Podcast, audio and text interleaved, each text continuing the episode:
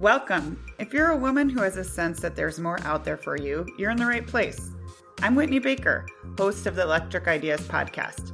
Somewhere along the line of work and kids, life carried on, but I lost track of my truth. I'm on a reflective journey, and that's what this podcast is all about. Each week, I interview a woman who is lighting her own path and offering others hope. Before our conversation ends, we'll share a reflective question for you to explore. Sometimes all we need is a jolt, a fresh idea, an aha moment that connects us to a sense of possibility. This, my friends, is what I call an electric idea.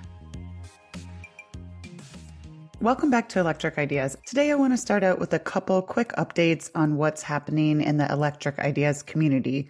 Season to Shift, my signature mastermind for moms, which happens just a few times a year, is closed. It started last week. I had someone reach out yesterday and ask if they can hop in. And while the doors are closed for this journey in 2023, I'm already working on establishing dates for 2024. So, all this is to say, if you're a woman who wanted to be part of this community this year but didn't have a chance to sign up, you're welcome to reach out to me individually and let me know that you'd like to be contacted directly as soon as the next dates are set for 2024. You can email me at whitney at myelectricideas.com or just drop me a DM on Instagram at, at whitneywoman.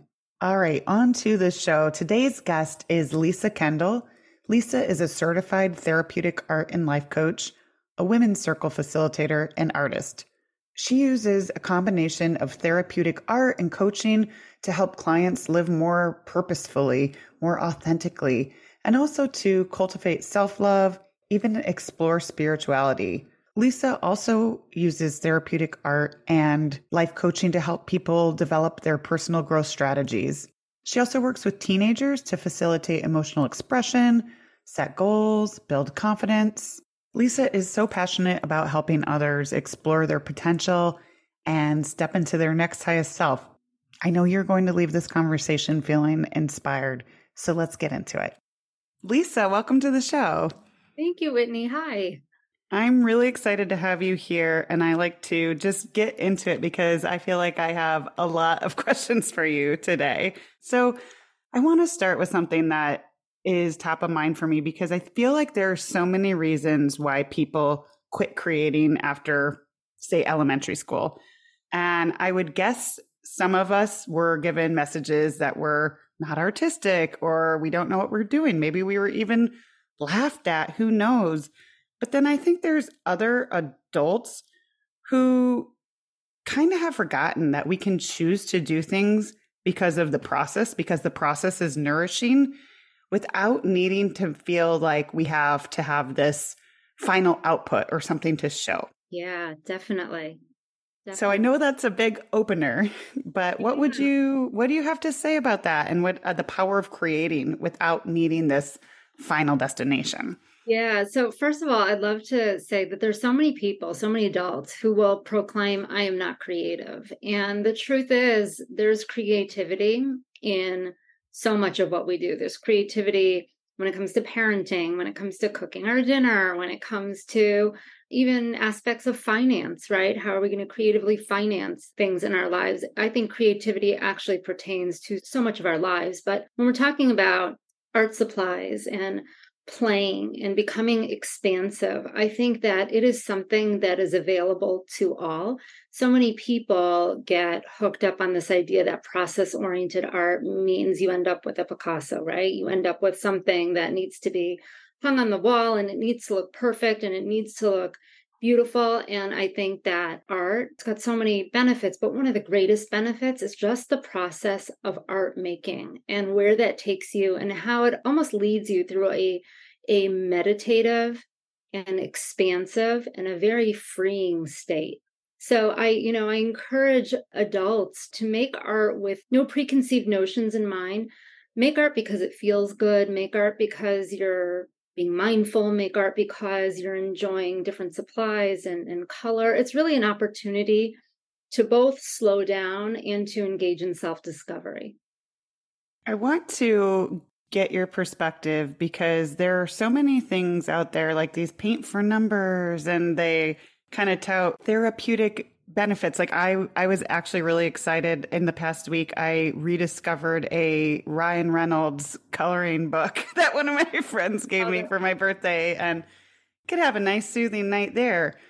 But you're actually an art therapist. So can you help us discern what the difference is there and kind of what it means to be an art therapist yeah so so i do therapeutic art coaching which allows people to discover parts of themselves that may or may not be hidden in their subconscious. It's a way to uncover obstacles. It's a way to set goals. It's a way to process trauma. It's a way to really do the work of the therapeutic framework, but through creativity what I like about art as a modality is that you can tap into the subconscious. So, you know, there are different reasons why people might come to me. Sometimes people want to play around with their own creativity, right? And so there's specific prompts for that. We're seeing post COVID now so much anxiety in both the kids and the adults that I work with, right? And so I may offer therapeutic art prompts that help work on what is causing anxiety, right? Where is that hidden? If it's in both the subconscious and conscious mind that we can sort of extract through art and then use art as a way to handle that anxiety. I always like to tell people that 45 minutes of art making actually lowers your cortisol levels. So if you are someone who thrives on checking things off their list and being busy, you're really not giving your nervous system an opportunity to to relax and to re- reboot. And so there are some people who actually come to me just because they want to slow down for an hour. They don't know how to do me time well they tell me. And so together we create therapeutic art and then i bring in my coaching background where we we combine the coaching and the therapeutic art to really either relax our nervous systems or to uncover blocks and what's standing in the way that really helps clarify so it seems to me that there's probably a misconception by some people that you have to be kind of artistically inclined to benefit from what you teach. Is that a myth? it's it is it is and i always anytime i do a workshop or or you know talk with a new client that is probably the first thing that i say is there's no artistic talent or experience required. You just have to come with an open mind and a, a desire to grow as a person right? It's a way to grow and and move things forward in your life so that you can be the best version of yourself or fall into that most authentic version of, of ourselves that we're all looking for there's this saying that I've I've heard and I wish I could attribute it to somebody, but it goes art speaks where words are unable to explain. I just got mm. chilled. Yes. yes. It's incredibly profound and true. I've seen it time and time again. I've worked with kids whose you know maybe verbal skills aren't as strong but through art they speak or I've seen adults, I had a situation once. I was in a workshop, and the therapeutic art prompt that I offered was take a moment to draw what it is that you're holding on to, maybe a little too tightly. What is it? You know, we all tend to get caught in these narratives and we believe what we think. And somebody had a complete breakthrough where they drew an image of being in their bedroom in another country and figured out at 50 plus years they felt resentful that they had never moved back to that country. And it was through drawing a scene. Now i'm talking with no no background in art right? So very basic drawing skills. Drew a scene of her bedroom and it finally came through her subconscious mind that she felt resentful that she never moved back to the country that she was born in. And that was incredibly touching and profound. And she had done talk therapy before and she had you know certainly had many opportunities to sort of discover that. But through the art it just sort of came up on paper Wow, that's crazy. That's a powerful insight. And I feel like explains perfectly this bridge between the subconscious that it sounds like art can evoke. That some people, not needing to even be an artist, just to kind of let your subconscious speak through image. Exactly. And and to, you know, your point with that quote, sometimes art does reach people where words cannot for whatever reason. You know, you're using different neural pathways, your brain's just operating in a in a slightly different way that sometimes you make connections. It's fascinating. Do you have any examples of a type of practice that maybe women could explore on their own if they wanted to be open to this sort of insight or experience, but maybe are just honest that they're never going to make it into a workshop or to work with an art therapist? Yeah, I would say because anxiety comes up so often in my practice, one of the exercises that I have a lot of my clients do is draw a garbage can and what can you discard that isn't serving you? And it's amazing to see what appears in this page size garbage can. I mean, things from you know there's a person that i no longer align with there's a job that's not working for me. And i always encourage people don't don't feel limited by the art. Feel free to use words too use symbols. Whatever comes up on on paper is really great.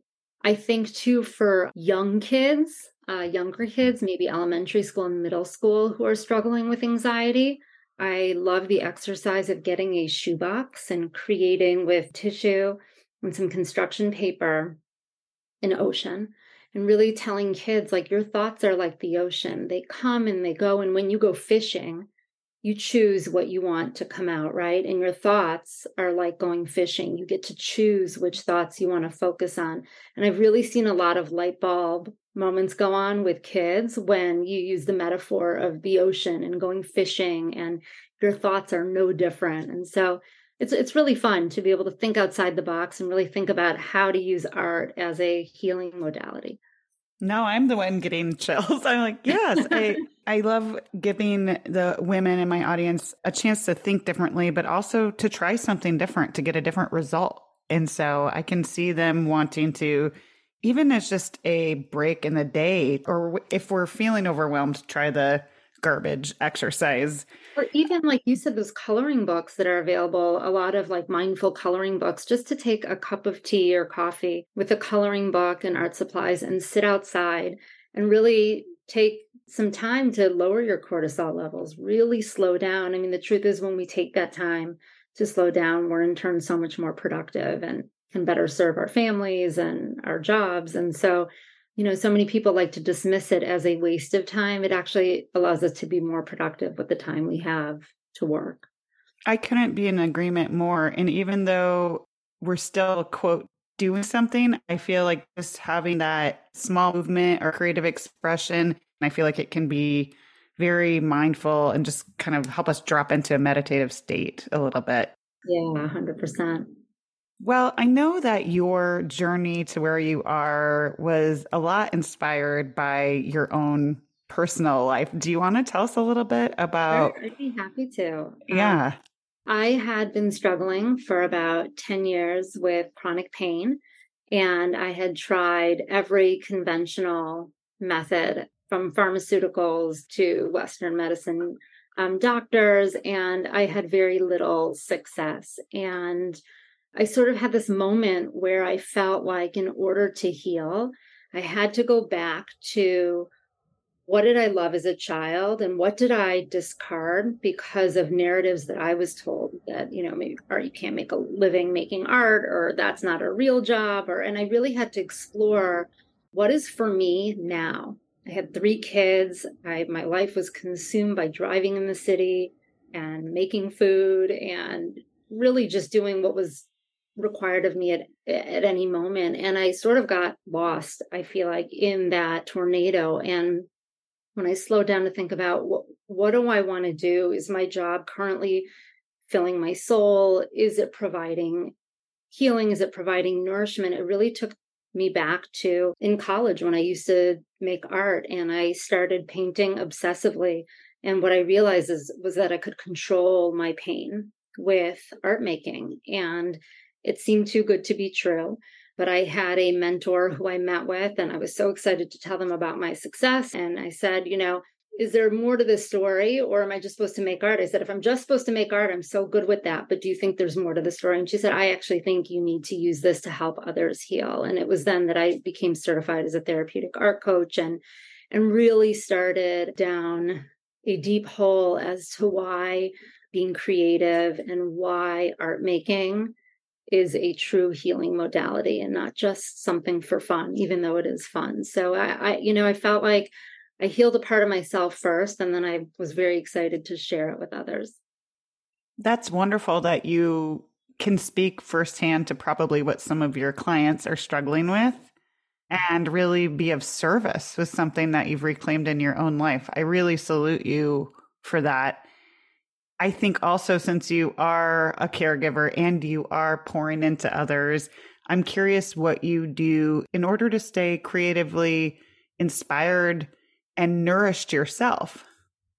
So it's a regular painting practice. I'm an abstract artist. So for me, it's practicing what I preach. It's really, you know, I think I like abstract art because there are no rules. You do not color in the lines. I feel into what I'm making. And I do feel like every piece I make is, it's almost like a healing offering. So when someone actually buys this piece of art and goes into their home, it, it's a piece of healing that, you know, gets passed down from me to them.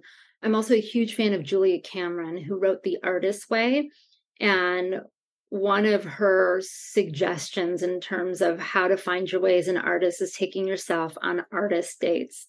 And I am a huge fan of walking through the park alone, going to an exhibit alone. I feel like engaging with both nature and art exhibits. They refuel me, they inspire me, they ground me. There was a book that I read recently called Your Brain on Art and what it talked about was when we engage in art making or when we witness art, we feel a sense of awe. And it's that sense of awe that actually creates new neural pathways in our brain. So, my suggestion would be for anyone who's looking to be inspired do things that give you that sense of awe. So whether it's a concert or the theater or a, an art exhibit or nature, right? Anything that gives you that sense of awe, those are breadcrumbs of inspiration. Beautiful. I have not read Your Brain on Art, so I'll make sure to capture that in the show notes because it sounds like a good read. And I I can understand that even if art isn't your thing, just creating space intentionally to allow yourself the possibility of being in that inspired zone is a very important practice for me too. Yeah. I mean, kind of scheduling even that unbusy time. Definitely, because I think it's it's when we slow down, that's when the inspiration can creep in, right? It's why we have thoughts in the shower or thoughts when we're walking the dog, right? It's when we slow our brain down, we come up with ideas, we come up with inspiration. So I think, you know, slowing down is really the key to doing more, whether it's creatively or otherwise.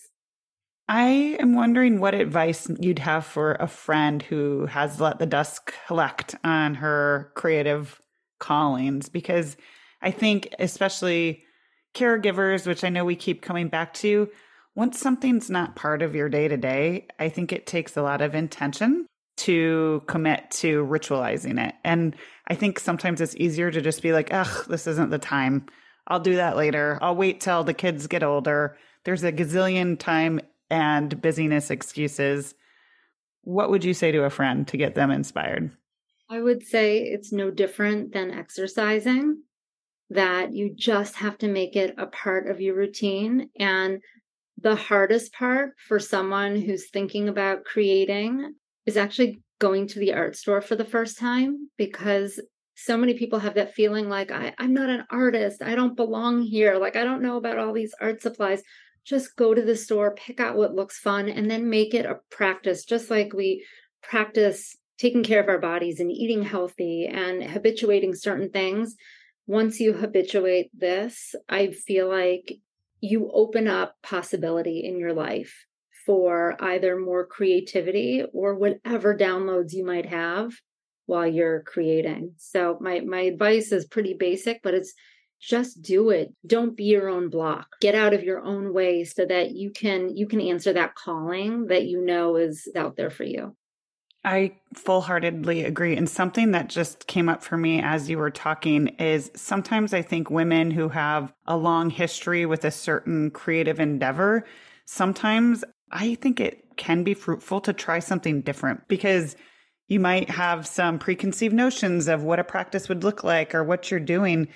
I found sometimes when I'm in a state of being blocked in one area, doing something different can help me just get the juices flowing again, if you will.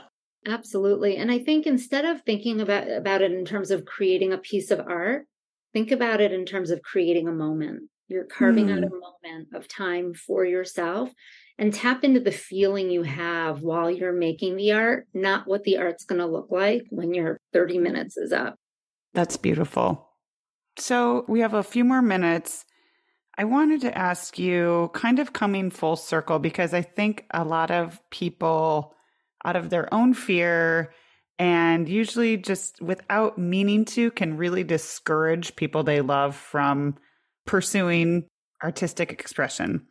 So, if we have people in our life who we love who are maybe a little bit doubtful or just haven't really tapped into their creative powers and we see it, how can we help support and nurture them? Yeah, I would say going to the art store is a great one. Just picking out some supplies. Just, you know, look at it as an artist day. Go and see what excites you. Tell people to sign up for an art class. There's a gazillion things to do online that are low cost that can be really fun. I would say just encourage people to do the things that they love because that's where people find joy. When people are doing the things that pique their interest and that, you know, where people have curiosity, that's where our authentic selves lie. It's in that stuff that excites us. And so, anyone we love looking to do something creative, even if they don't know how to start, open one little door because chances are that I'll continue to open others. Thank you for that. Okay. I wanted to give you a chance just because I know we've covered a lot of territory. Was there something that's on your heart to share today that you didn't have a chance to talk about? I just I encourage people to think about the act of making art as true healing. Just like we are accepting of other healing modalities, art has the potential to elevate our spirit, our soul. It can connect us to our deeper selves. It can lower chronic pain. It can really just connect us deeply with ourselves in a way that might not happen if we're just going about our everyday life. So, even though art sounds fun and frivolous, there's so much depth to what it can do for people in people's lives. So if it's something that speaks to you, just find a way to start or to at least go to an exhibit or find something where you get that sense of awe and you can start changing the way you feel from the vibration that either art making or art viewing can provide. Love that. All right. I always wrap my episodes by inviting you to share a question. Love a little self inquiry, as I know you do too. So, Lisa, in the area of therapeutic arts and creativity, what's one question women could be asking themselves more? How can I tap into my joy to bring more happiness into my life? Love that. Thank you. This has been so wonderful to connect, and I want people to be able to find you and learn more. So, where can we look for you? So my website is www.lisakendall with two L's coaching.com. I'm also on Instagram at lisa.kendall.therapeutic art. Wonderful. All right, Lisa, this was such a treat. Thank you so much for being on the show. Thank you, Whitney. I'm so glad you joined me today. If you're looking for more, feel free to connect with me on Instagram at, at WhitneyWoman. And if you enjoyed the show, I invite you to support me by leaving a review or sharing it with a friend. Hope you have an inspired day.